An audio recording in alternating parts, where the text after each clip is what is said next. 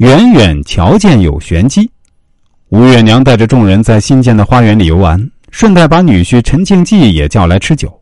酒后，陈静济与在花边扑蝴蝶的潘金莲调情，却不想玉楼在玩花楼远远瞧见，于是叫道：“吴姐，你走到这里来，我跟你说话。”潘金莲应声而去。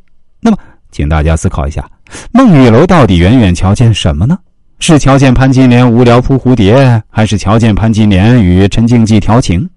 后者的可能性更大，因为孟玉楼登高望远，潘金莲与陈静济的一举一动尽收眼底。他恰在二人亲嘴之时叫唤，应该与此有关。孟玉楼为什么要打断他们的好事把潘金莲叫走呢？据我分析啊，这应该还是出于保护潘金莲和维护大局的目的。因为陈静济借酒调情无所顾忌，他与潘金莲自以为有花树丛做掩护，别人看不见。其实登高望远，站在远远的玩花楼上，却能看个正着。而此时在楼上坐着的，还有潘金莲的死敌孙雪娥。如果这调情场面被孙雪娥看到，肯定会成为他报复潘金莲的有力武器。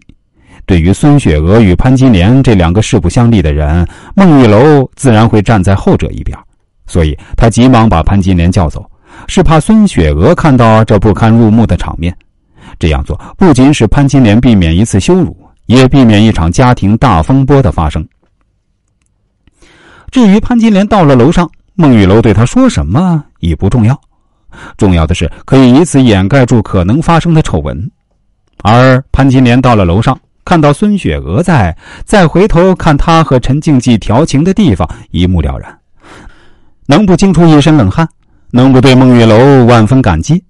此事凸显了孟玉楼所具有的间谍一般的特长。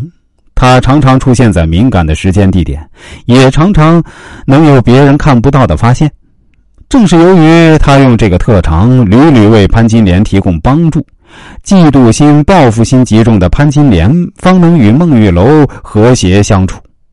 当然，也正因为如此，孟玉楼掌握了潘金莲一个又一个把柄，从而使得孟玉楼在与潘金莲的交往中更有安全感。这其实也是孟玉楼心机如此，当然，也是生存大环境的使然。